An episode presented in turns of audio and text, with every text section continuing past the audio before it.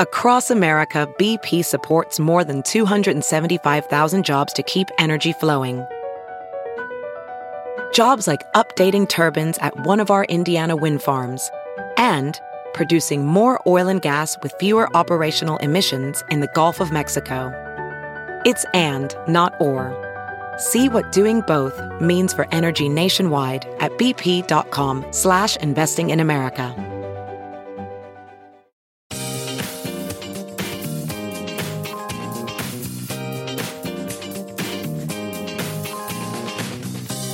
It's Thursday, February the eighth, and your Ben Joravsky Show starts now.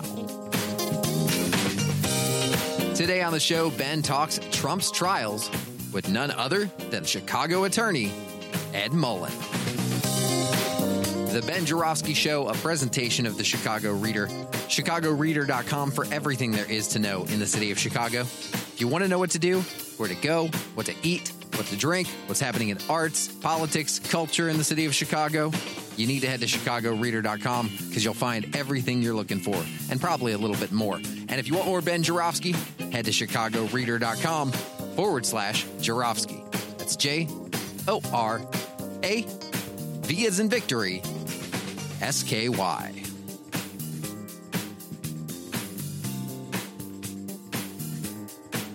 Hello again, everybody. Ben Joravsky here. We're calling this Feeding Time Thursday, and here's why. An excellent example uh, in today's, well, throughout the uh, media empire in the city of Chicago, all the media outlets, all the mainstream media outlets, Sun-Times, Tribune, Black Club, all of them, uh, in one degree or another. But I have the bright one in front of me, um, and it just shows you how things work here in the city of Chicago. So the Chicago White Sox, uh, out of nowhere, have announced uh, that uh, they're thinking of building a stadium at the seventy-eight, which is in the South Loop, Clark and Roosevelt. Uh, and uh, there's that land, a huge chunk of undeveloped land uh, that the developer seemed incapable of filling up. Uh, so all of a sudden, someone got the bright idea of building a White Sox stadium there, even though the one the White Sox inhabit right now uh, is only thirty years old. We're still paying it off. Uh, I'm just like laughed. The stuff happens in Chicago. But no, now let's build them a new one.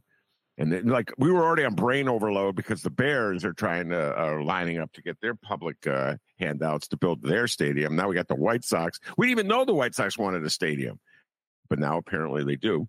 Anyway, uh, so what uh, the Sox and the developer have done is they've hired a battalion of P R flacks who are dispersed Uh, into uh, the media community of Chicago, and they say to uh, various writers, open up, we're going to feed you. Here we go. Take this. Open up. Wait, you didn't swallow that morsel. Oh, so good. And then they regurgitate exactly what they've been fed. By, by the way, I've been seeing this for years in the city of Chicago. Absolutely. I can name every boondoggle that's come out of the mayor's mind with Daley and Rahm. And they just open up, feeding time. Mm-hmm. Oh, my God, the media. I know I'm in the media. My distinguished guest, Ed Mullen, goes, Ben, you're in the media. I know, I know, but it's embarrassing. I don't know. At least throw in a critical quote every now and then. You know what I mean? At least show that the brain is working. It's like, here, I'll just read you the headline, the, the lead in the Sun-Times. Where is it? Oh, my God, Chicago. Oh, Lord, Chicago, you are something else. Wait, hold on. I should. Here we go. A South Loop ballpark for the White Sox, coupled with redevelopment of the surrounding area, could potentially yield billions of dollars in economic impact for Chicago, create thousands of draw, jobs, and draw five million visitors a year. What a joke. Yes, it could potentially, and I could potentially grow wings and fly. I could potentially wake up tomorrow morning being able to play the guitar like Jimi Hendrix. I could potentially wake up tomorrow morning and speak ten languages fluently. Potentially. Could. About the likely. Just think about that, ladies and gentlemen. The White Sox, the White Sox exist large to a large degree on a public subsidy. Handouts from the state of Illinois, which like makes sure that what they at least break even if they don't draw fans. They can't draw fans. There is no market here in Chicago for the White Sox. It's not like if you build it, they will come. There's like a dominant Cubs market and really no White Sox market. You're not going to get five million people. You believe that? You're believing a fantasy. You're believing that you can wake up one morning and play the guitar like Jimi Hendrix. There's like no way. This is a developer who couldn't develop his property, who came up with the idea of bringing a White Sox stadium there and knowing that if you say we're building a beautiful White Sox stadium, the public would be bamboozled into thinking, oh, wow, what a great idea. Let's do it. And not think about what it would cost them. Nowhere, anywhere have I seen. They they pro- make all these great projections about the, the amount of uh, j- jobs that would be created. And the oh, affordable housing. What a joke. They're telling you, ladies and gentlemen, you're going to get a thousand units of affordable housing. You believe that, Chicago? You believe that's the reason they're doing this?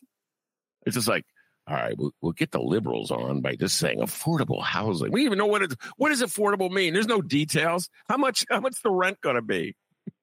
Affordable housing. Yeah, affordable for millionaires. You think they're just going to build this big, beautiful development there and allow poor people to live there? Come on, Chicago. You can't be this dumb. But anyway, open up, feed. There's like all these projections. There's no projection on how much it's going to cost and who's going to pick up the tab. Now, my guess, it's beef T I F funded. That's property tax, ladies and gentlemen. I've taught you anything, and most of you I haven't taught. A T I F is property tax. They hike up your property taxes and spend it on a developer somewhere. It's essentially the T I F program in the city of Chicago. Oh, my God. I got to tell you. By the way, just imagine, if you will, if the city of Chicago approached, I don't know, dealing with homeless situation, the way they deal with vacant land that a developer can't develop. Can you imagine this? Like thousands of migrants have come to Chicago from Texas to join all the other people in Chicago who don't have homes. Can you imagine if they go, taking care of building homes for the homeless will add thousands of jobs. It will put thousands of property lots that have been abandoned back on the tax rolls. It will mean millions and millions of dollars in taxes coming from areas that have produced no taxes. What a great investment for Chicago. Instead, what do they say? They say crime, unwanted, crisis, can't afford it, budget broken. If they only treated poor people with the respect and admiration they treat rich people, what a city it would be. What a city Chicago would be. Anyway, enough on that. I put that to the side. Feeding time in Chicago. Mm, just feed them. They'll eat it. Open up. There you go. All right. Without further ado, my distinguished guest, Ed Mullen, uh, ace election uh, law attorney. Our timing could not be better. I, if I planned this, if I knew it in advance, but I didn't, I just called Ed out of the blue and go, you have to come on to talk about uh, the case against Donald Trump. And by happenstance, the day Ed uh, agreed to come on is the day the Supreme's Uh, heard uh, the hear they had a hearing on the Colorado case. So Ed, your timing is perfect, and thank you for coming on the show. Absolutely, it's great to be here. All right, uh, and uh, so let's take this uh, point by point. I'm going to try to restrain myself and allow you to lead the conversation. And uh, Ed is an expert on election law. Uh, he has both defended candidates who are about to be kicked off the ballot uh, and has attempted to kick candidates off the ballot. So you have to be able to argue both sides uh, when you're an election lawyer uh, anywhere, but particularly in the state of Illinois. Um, I view this, uh, Ed, as a classic ballot access issue. There are rules that govern a candidate's eligibility to be on a ballot. You cannot just claim a right to be on a ballot. You have to follow rules. You have to follow regulations. You have to make sure your signatures are correct. You have to make sure that your notary is correct. You have to pay whatever fees uh, that are required. You have to make sure you have no debts, et cetera, and so forth. There's all kinds of rules and regulations. Donald Trump clearly has violated the rule on insurrection, at least from my standpoint. He should not be on the ballot. Simple. Gone. See ya. I guess it's a little more complicated than that. Um, so let's start with the first one. Do you view agree with me uh, that this is essentially a ballot access question? I, I do agree with you that it's a ballot access question. And I, I do also agree that it is something that should be, you know, initially decided by the states, however they decide their election procedures, where we here in Illinois, we start with the Board of Elections and then we go, you know, all the way up to the Illinois Supreme Court potentially. And usually the last word on whether or not a candidate is on the ballot is is from the Illinois Supreme Court if they decide they want to speak on that. You know, here we do have federal issues, regardless of whether uh, you go through that process or not. And so the federal issues could potentially go up to the United States Supreme Court. But what the, the court is doing here is saying that Article fourteen's insurrection uh, section is not the same as other constitutional qualifications. So, for instance, if someone is you know, thirty years old and wants to run for president, Illinois is not going to let them on the ballot because they're not qualified. And that's a constitutional qualification. If someone is not a natural born citizen of the United States and they try to get on the ballot to become president, they are are not allowed to be on the ballot. Um, and courts and election boards in Illinois and around the country have decided those issues. You know, here in Illinois, there was a challenge to Marco Rubio's candidacy when he ran for president. You remember him and that, that he was on the ballot. Um, most people forgot that. But uh, but there was a challenge to whether he was a natural born citizen of the United States, and the Electoral Board made that decision. And, you know, in my mind, the question of whether a candidate is qualified because they committed an insurrection or engaged in an insurrection is is the same as whether they're a natural-born citizen or whether they meet the other constitutional qualifications of the office.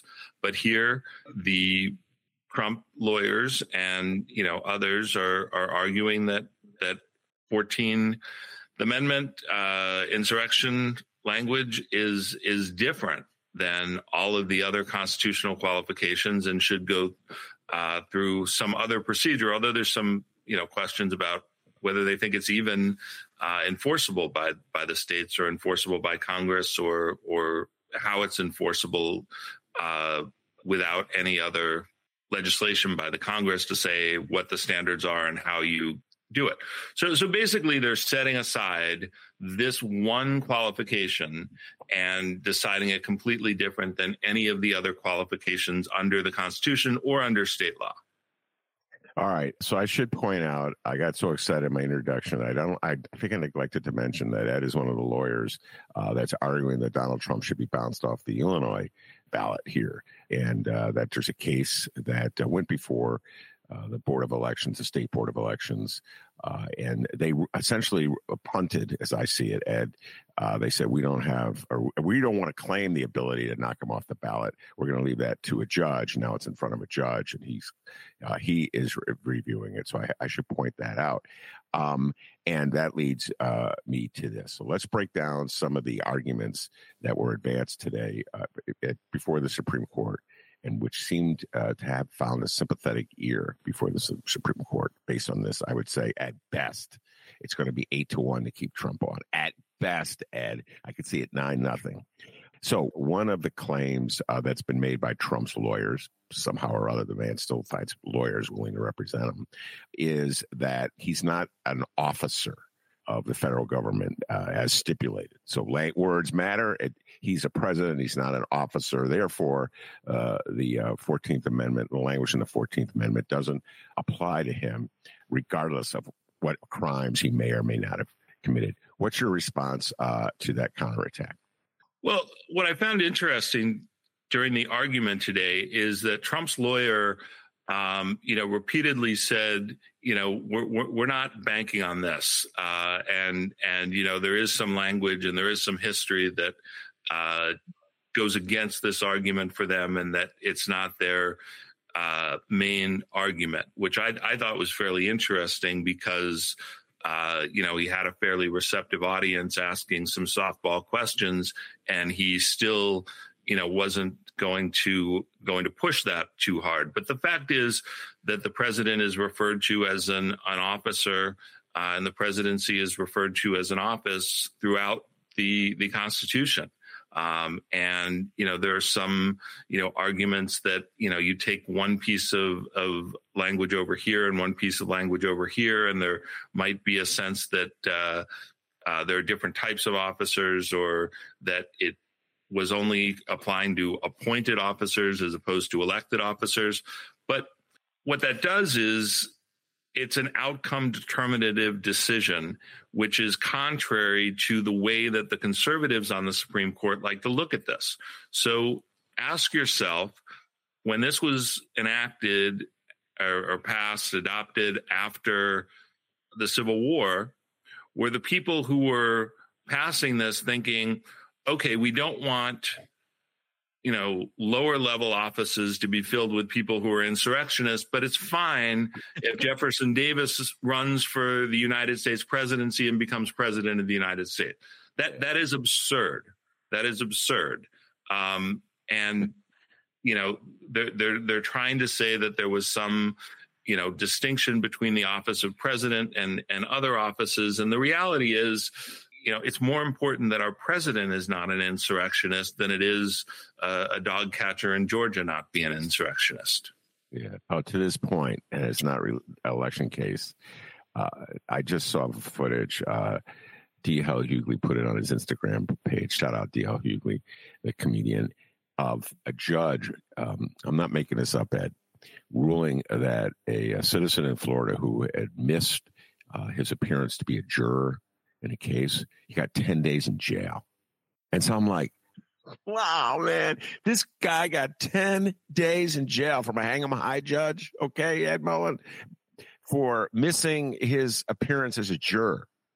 And the judge was like, this is such an important responsibility you have. Meanwhile, Donald Trump's leading an insurrection, okay?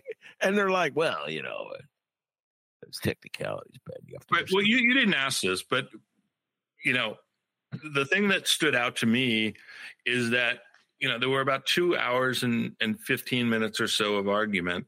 And and I can only recall one question actually asking about the insurrection itself from from Justice Brown.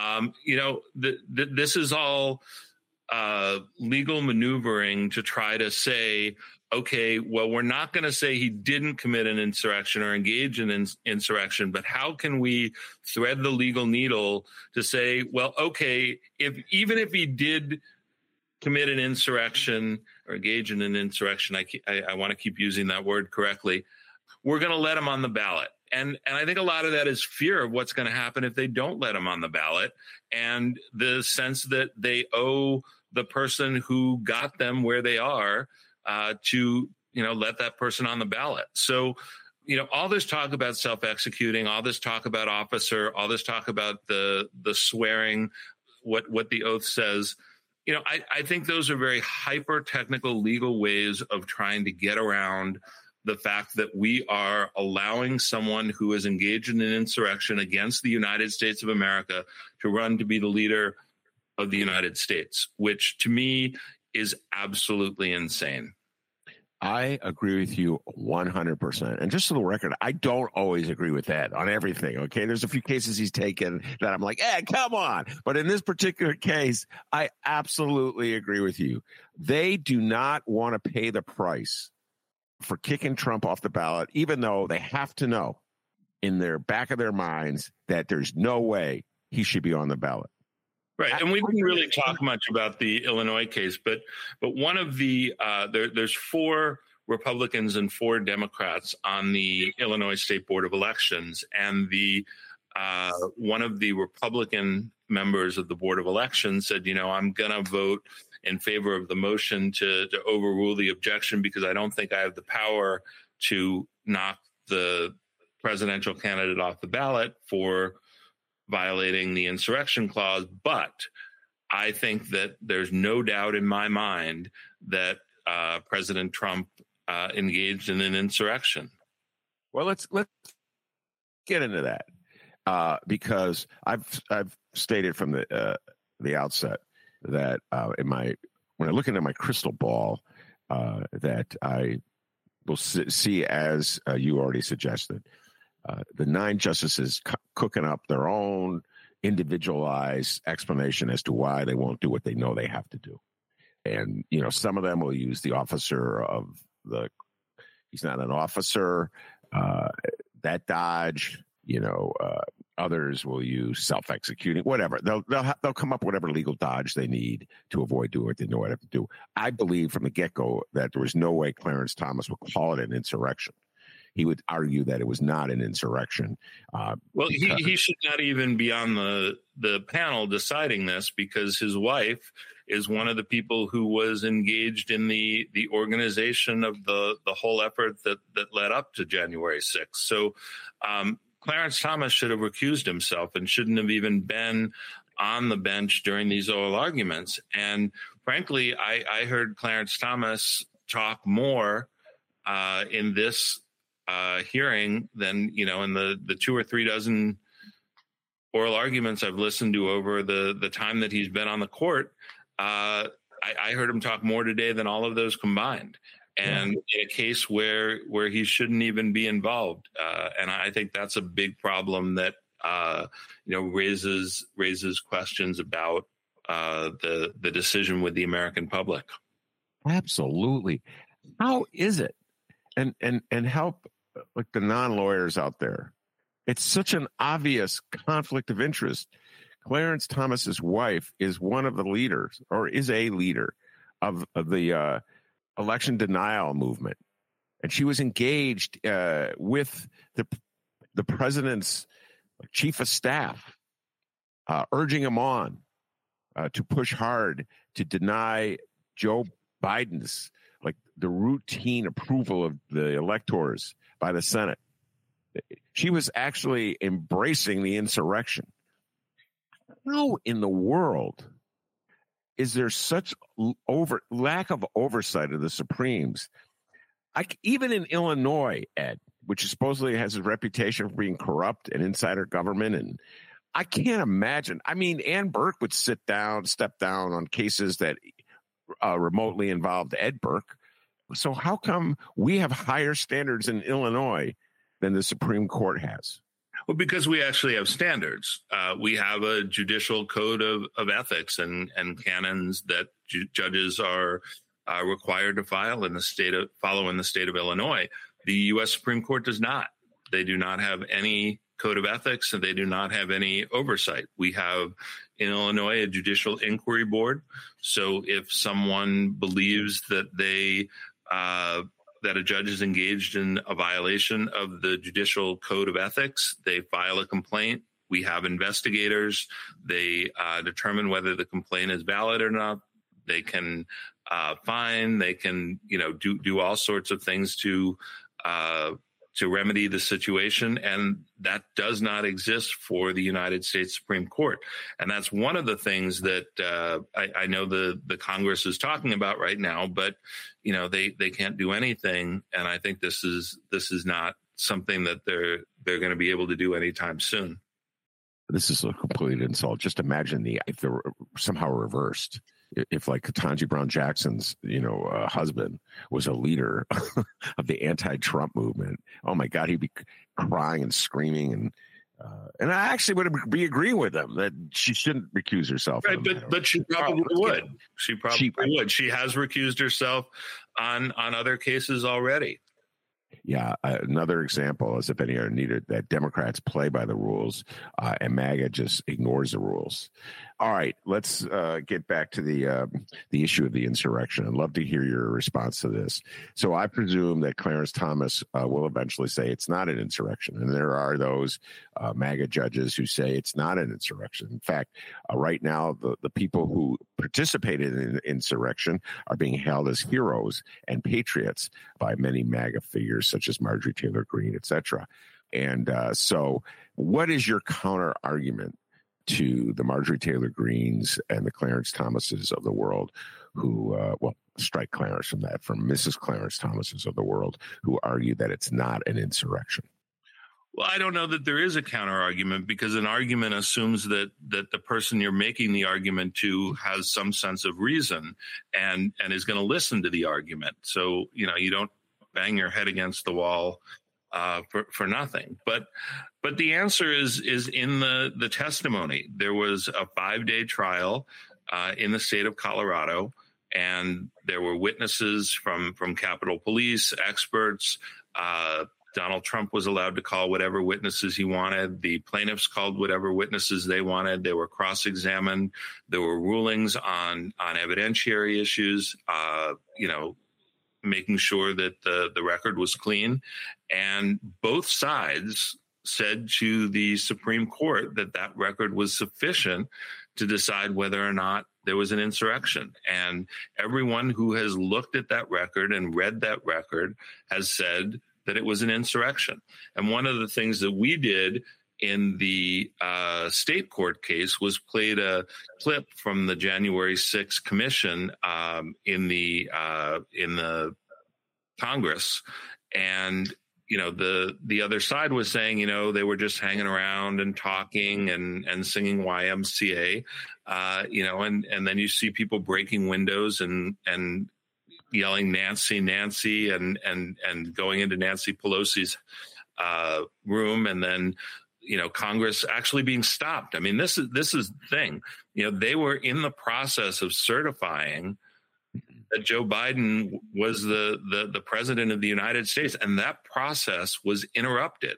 People had to go through tunnels, run through tunnels away from the Capitol, while they were trying to certify who was the next president of the United States. So they didn't, you know, they interrupted, you know, they didn't stop, but they interrupted the peaceful transition of power in the United States for the first time in our history.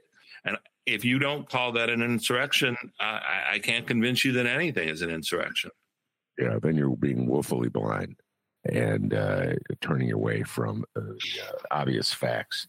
All right. Then the other argument that was raised, and this was raised by the Democratic judges. Oh, I know I'm not supposed to call justices Democrat or Republican, but they sure act uh, that way, Ed.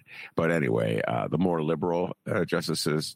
Uh, and also, I think um, uh, Kavanaugh raised this, uh, this matter as well, that if they, the Supremes, uh, bounce Trump off the ballot, that will just encourage MAGA states. I, I can't even get this argument out with a straight face. I'm going to do my best. MAGA states to, to bounce Joe Biden off the ballot.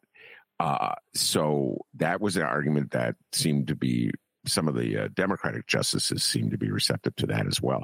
Uh, so what's your response to that? Well, I mean, basically, you're condoning bad activity. I mean, why...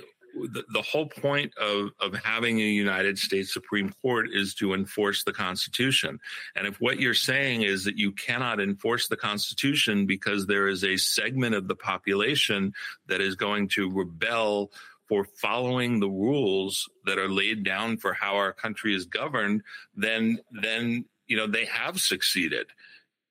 You, you've got to enforce the law, and the consideration of, of how a minority uh, of the country is going to react uh, to to a decision upholding the Constitution should not be the reason that you decide not to uphold the Constitution.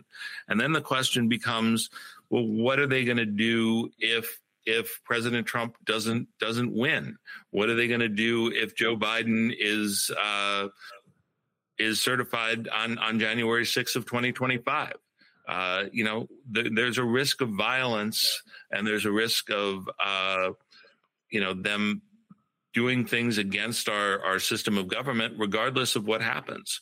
So I think this would be, you know, coddling the opposition, and is is not the the rule of law. Coddling the opposition, absolutely. And I, I, I uh, it, this is an argument that Republicans have been making more and more uh, lately. Uh, Ed, so for instance, um, when the Democrats uh, impeached Trump, led the impeachment of Trump on the, on the issue of the insurrection. So, uh, yes, I think of the issue regarding Secretary uh, Mayorkas, uh, and which was obviously a case of MAGA getting revenge. So Donald Trump was impeached twice. We're going to impeach you. Two can play at this game is what they always say. Uh, and I would argue you can only impeach somebody legitimately if you have solid evidence that they did something worthy of impeachment. So you cannot, I feel, this is my opinion, Ed, I'll get your legal opinion now. You cannot use uh, as an excuse to let someone off the hook for uh, a crime it sure looks like they committed by saying, well, other the other people can make false accusations against Joe Biden, so we're not going to enforce the law that uh, Donald Trump broke. MAGA's going to do that anyway. But it's such a ridiculous and absurd argument to make.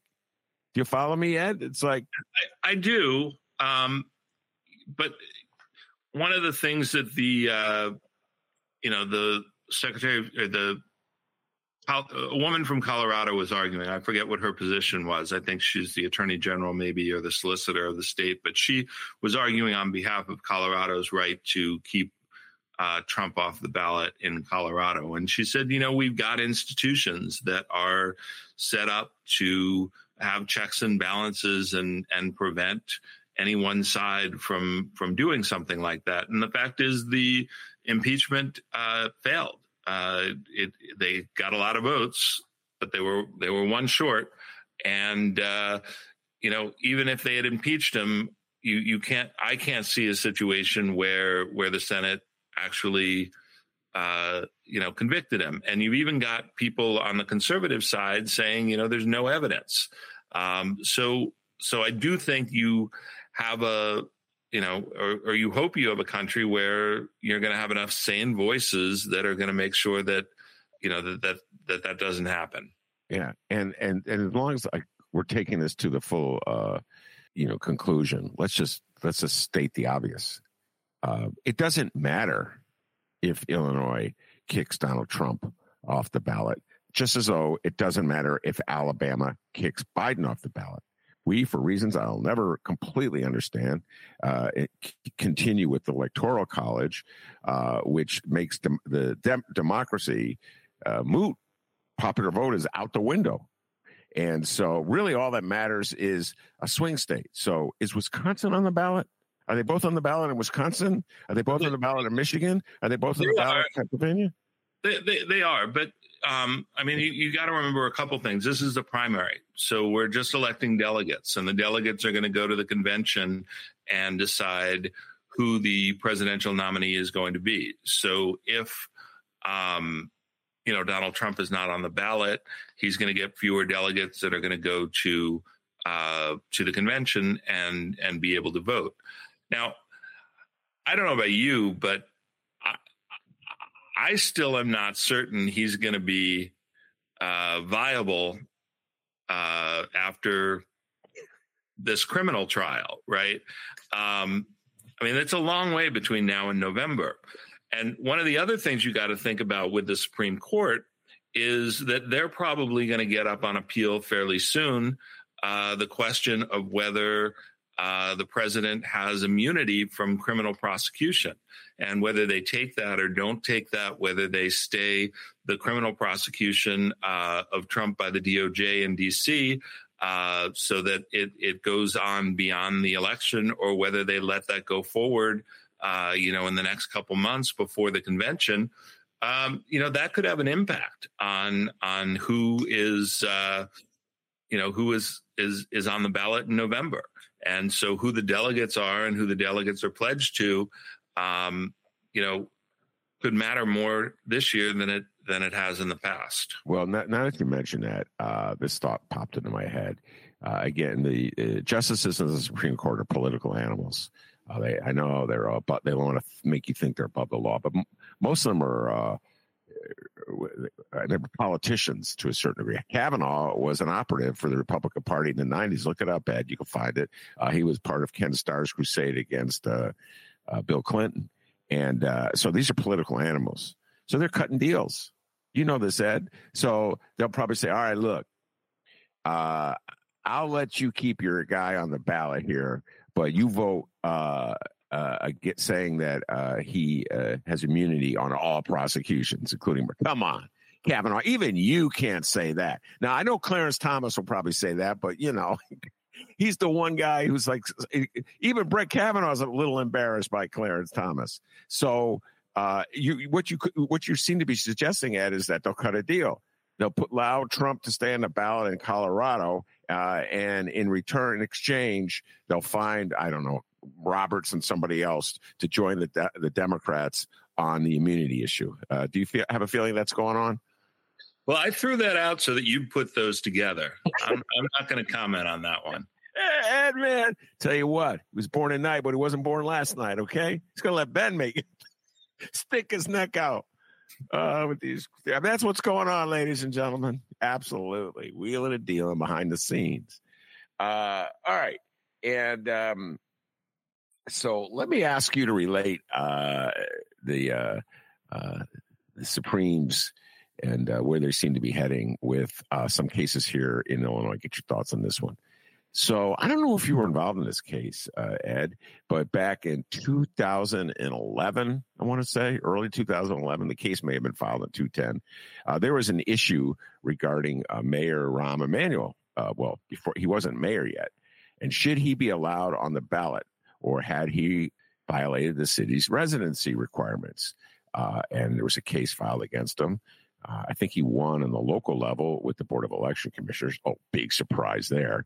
Uh, and then back in those days, those guys were just ruling for the Democratic Party. Feel free to uh, uh, contradict me, Ed, if you want, but you know I'm telling the truth. But then he lost on appeal. I'm not making this up, Ed. An appellate judge ruled against Rahm. And so it went to the Supremes, Illinois Supremes, the baby Supremes, not the big daddy ones. And big surprise, shocking breaking news, Ed. They let Rahm stay on the ballot. Uh, what a system. Uh, so, in your humble opinion, compare those two cases, Rahm's residency uh, challenge uh, and Donald Trump's insurrection challenge. Well, I don't know that they have a lot of a, a lot of comparisons, except that, you know, some of it might have been outcome determinative and, and political as much as as much as legal. Um, but what was interesting about the The Maxim case, which is is the, the name of the case that uh, the Supreme Court decided letting uh, Rahm Emanuel on the ballot, uh, is that there was a an extensive hearing, and there was a lot of evidence, and there were witnesses, and um, you know the, the Electoral Board said, you know, we we have the ability, we have the rules, we have the procedures to decide a complicated factual issue. Um, but in this case, they said, we we don't want to do it. So I think in some cases, um, you know, the the board and the, the the judges, you know, depending on the outcome is is how much they they want to want to wade into it. Uh, were you a lawyer on the Rahm case? I, I was not. I was not. not. You were not. Uh, and do you remember if Ann Burke recused herself or not? I, I can't remember. I think she did, but I can't remember for sure. I, I, I believe she did ex- as well, but I don't. You're you're right. I don't remember. I don't remember because I remember her uh, husband uh, Ed Burke at the time was a big supporter of Chico. Uh, Gary Chico was running for mayor, and so had Rahm been bounced off the ballot, which I, I kind of felt like he should have been bounced off the ballot. I believe he violated the residency requirement. If you're going to have a requirement. Ed and I have had this argument. I believe in open. The libertarian in me believes in open ballot access. So even if you committed uh, insurrection of the government against the government, even if you're uh, if you um, are guilty of sexual assault in New York, even if you are a, a fraud, the, state, the courts of New York have ruled you a fraud. The libertarian in me said you should have the right to run anyway. Uh, people in the state, uh, people in the United States want to elect you a fraud, uh, a sexual assault. Uh, criminal uh, as their president. Well, that says a lot about us. Um, but uh, I kind of believe that uh, Ann Burke recused herself because her husband was supporting Gary Chico. Um, all right. You've said, used a term twice, and I was negligent the first time in not asking you to, to elaborate. And I believe uh, the phrase was outcome determinative. I can't even my writing.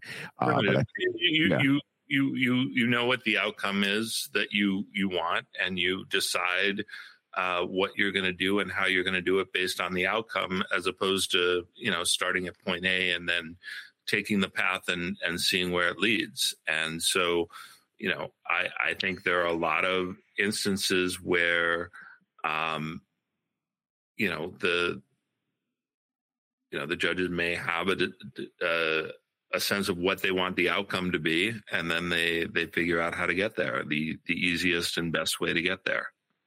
Well, uh, that gets uh, to the point uh, that the judge would probably make if they were talking to you in confidence over drinks. We cannot allow our Donald Trump to be kicked off the ballot because it will just be holy hell in this country. There'll be violence. Uh, the rea- it's just utter chaos. If we do this, there's not enough time to get the ballots right. People, it, the protests will be so uh, outrageous. The, the, the uh, accusations about uh, the deep state will continue. We just can't allow this to happen. Do you think there is some validity to their argument? I, I understand you made this point earlier that uh, that would just be, you know, uh, ceding your authority. But do you think there's some uh, j- there's some justification to this notion that it would just be too devastating for society? Well, to me, it depends on where we wind up, which I guess is outcome determinative. But the the so so Article fourteen talks about holding office as opposed to running for office, and so it is possible that Donald Trump wins this case at the Supreme Court on grounds that are narrow enough so that if he wins, Congress can still say that he's not qualified based on the insurrection clause.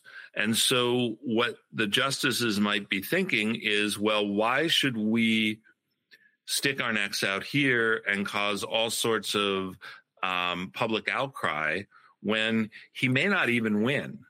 And if he doesn't win, we don't have to decide this. And if we don't have to decide this, why should we? So so let's let's kick the can down the road, see if he actually gets elected, and then we can decide whether he's qualified to hold office and and who makes that decision, and whether whether it's Congress or or you know the court. But um, you know there. They may be thinking he let him on the ballot and let him lose, and that's the best. That's the best way to get rid of him. Man, talk about a risk. We still have that Electoral College that I alluded to earlier, and it's it was very close for, in the Electoral College the last run. When you consider the margin uh, that Biden beat Trump by in states like Georgia, Wisconsin, Mich- Michigan, et cetera. But I hear what you're saying. I think that's in their minds too. Absolutely. Oh, I'm not going to stick my neck out when he. When the voters can do it, let let somebody else do the dirty work.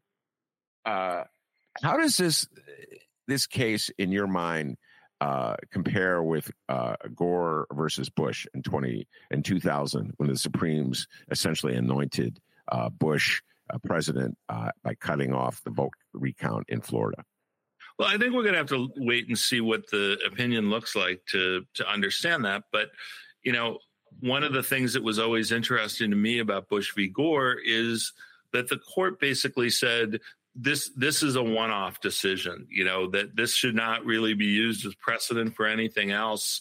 Um, you know, this is a one-off decision. And and I think that was because they, you know, th- they were not really following any any particular principles of of uh, of law.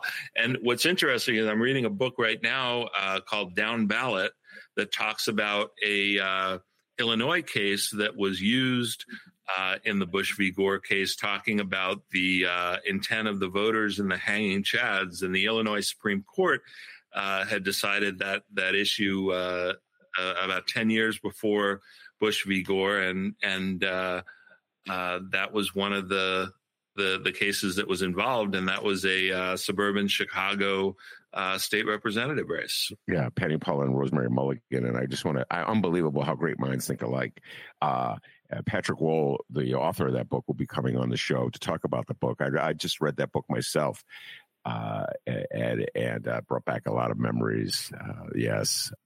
And some of the, the lawyers involved was, were involved in uh, Bush versus Gore. All right. So uh, let me ask you this sort of a closing question. When you think of what you consider some of the most outrageous decisions in the state of Illinois when it comes to the history of ballot access, in terms of allowing incumbents, stretching the rules uh, to allow an incumbent to stay on the ballot because the, the judges did not want to deal uh, with the uh, impact of upsetting a very powerful person. Um, can you think of any that are more outrageous uh, than allowing an insurrectionist uh, to remain on the ballot in violation of the uh, an amendment in the Constitution? Not, not even close. Not even close. Um, you know, there, there, you know, there's some some cases about a. Uh, a Democrat signing a Republican's petition, or uh, a candidate for alderperson, um, you know, being registered in one place and living in another place and, and getting on the ballot. Um, but those those are minor, you know, th- those are minor things. Um, there's nothing I can think of that is that is anywhere uh, anywhere near this in in Illinois ballot access cases.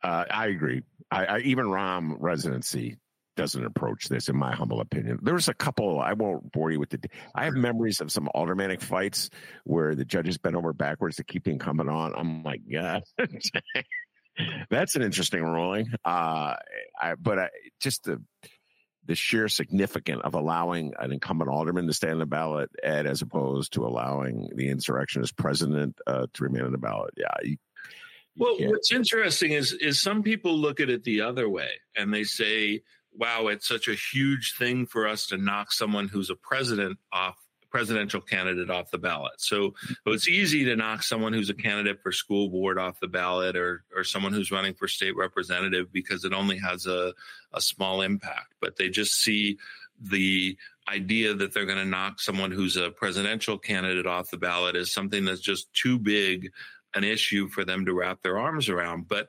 what I see is just the exact opposite of that, which is that it, it's more important in this case because of the the power that a president has and the uh, level of, of wrongdoing that he engaged in uh, relative to, you know, a minor technical issue with a with a petition or or where you live. Um, this just seems to me that people shouldn't be thinking this is too big to uh, knock them off the ballot. They should be thinking this is too big to leave them on the ballot. All right. So let me uh, ask you this, and this is uh, the devil's advocate question. Um, so do you think I'm, I followed today's hearing and listened to the questions and the exchanges and came to the conclusion, oh, there it's going to be, well, I said nine to nothing. And then you said eight to one. I go, all right, I'll buy eight to one.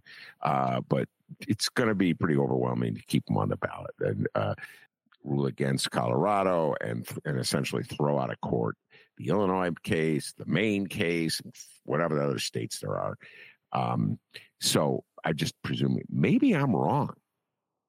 You know, I've been wrong before, Ed.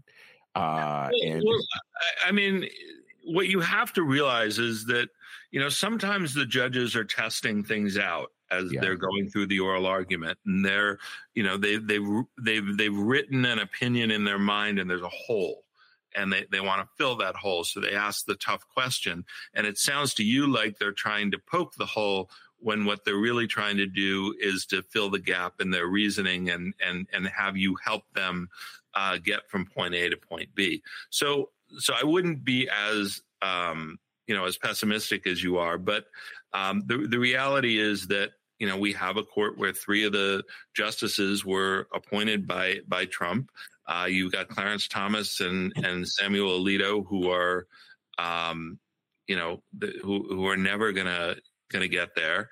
And you know, you have you have Justice Roberts, who um, really doesn't want to make waves. Um, you know, he he's worried about his legacy. And and his legacy is is is not going to be very impressive, given uh, you know how the court has has uh, has ruled in a lot of cases uh, in the last couple of years. And I think he's going to go down as one of the the weaker uh, chief justices and and uh, will not be remembered fondly by historians or lawyers. Yeah. Um, what, what a, uh, a jury. Historians and lawyers. Just imagine a jury of historians and lawyers determining your legacy. Uh, what I was getting at was that, that, in other words, the questions they were asking, they were just playing the role of devil's advocate.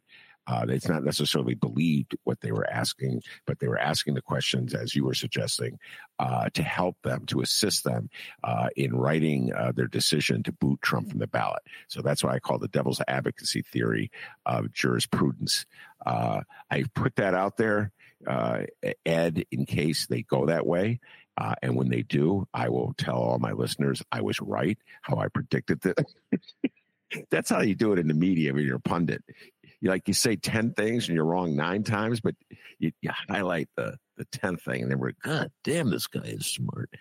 Um, but I, I, I basically, uh, I am, well, I'll use your word, pessimistic uh, that the judges uh, will rule against Trump. Just I was pessimistic, pessimistic back in two thousand ten or eleven, whenever it was, that this, the Illinois Supremes would rule against Rahm. Uh, and back in the day, throughout the uh, O's, I never believed they would rule against an incumbent alderman at the Chicago Board of Election Commissioners. And guess what, Ed? I don't think they ever ruled against an incumbent alderman. And you, you can correct me because you have a lot. Your memory on this stuff is probably better than mine, but I don't believe they ever ruled against an incumbent alderman. Uh, definitely if Casper was on the case, oh, Ma- Michael Madigan's lawyer. Casper walked into a, bo- a hearing and they're like, the, the election board lawyers be like, is like Sinatra going to Vegas. The lights went up. That's our guy. So I, I, I think it's going to be like one of those things. Uh, by the way, can you remember them ever ruling against an alderman, booting an alderman from the ballot? I mean, so so Anthony Beale, who is an alderman, was removed as a ward committee person candidate. And and I've seen that happen before. But as a as an alderman running for, for re-election as an alderman, I I cannot recall Uh, anyone being knocked off the ballot. Of course, you do have uh, uh, Alice Palmer, who was the incumbent state senator, who was knocked off the ballot by Barack Obama. Well, by the election, he, she, he was challenged by Barack Obama, and uh, the uh, it was it was the state board of elections or the city. I can't remember who. Uh, I, I don't know who would have would have had that. By the way, can you think of any federal officers, or excuse me, federal candidates who've been knocked off the ballot here in Illinois? I can't, like a, a congressman, because uh, this gets in the issue of federal versus state. Uh, I can't at the moment think of any congressional candidates. Can you? Uh, I, I can think of congressional candidates, not not incumbents. Um, you know, there have been candidates that just haven't filed enough signatures and, and done things wrong, but they've never been uh, what I would have considered, you know, highly viable candidates. They've usually just been proving my point. Um, yeah. But would they, uh, in that matter, who would, who would knock them off the, like if you were challenging the candidacy, the ballot access of a congressional candidate for a federal office, which body in Illinois would rule on that? It, it depends on the geography of the uh, of the district. So in a lot of cases, it's the uh, state board of elections, um, but there are some where the the district is entirely in the city of Chicago or entirely in Cook County. And so it's Cook County or the, the city of Chicago. So, so I have some cases this cycle in the seventh Congressional District, and that was decided by the Chicago Board of Elections because of the, because most of the seventh Congressional District is in the city of Chicago. Yes. And seventh Congressional, you were, you were defending someone's access to the ballot or challenging them? We, I, I challenged a couple candidates in that race. Look, and folks, if you could see that face, it's, yeah, I maybe I knocked him off the ballot. Maybe I did. Maybe I didn't, Ben.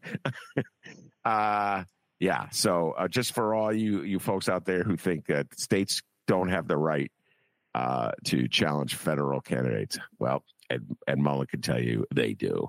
Uh, it's you can choose to enforce the law, Ed, or you can look the other way. And I think right now, what did you call it? The outcome uh, determinative. Uh, I believe that's the phrase I learned for the day. I'm going to go study it, look it up and study it and read about it and become an expert on it because I think that's what's going on here, in my humble opinion. Uh, and I could be wrong, Ed. And if I'm wrong, we'll bring you back and we'll explain and dis- you can lead us through like what's next uh, if they do bounce. Right. Uh, well, you usually you usually wait long enough between calling me so that people have forgotten what you said the last time we talked, and you got to start with a clean slate. Uh, I don't really don't know what to say to that. He kind of nailed me on that one. Uh, all right, Ed, I won't let as much time go by uh, next time. And, and one time we'll, we'll review one of my favorite Ed Mullen cases having to do uh, with Lake County Supreme Court candidates. Uh, and uh, that's absolutely one of my favorite Ed Mullen uh, war stories.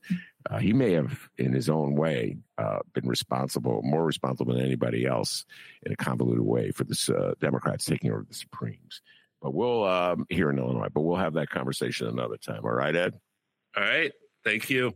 Very good. That's Ed Mullen. Uh, and I also want to thank producer Chris. He does an outstanding job. And I think Ed and Donald Trump would agree with you when I say, hey, producer Chris, give yourself a raise. Take it out of petty cash. Peace and love, everybody.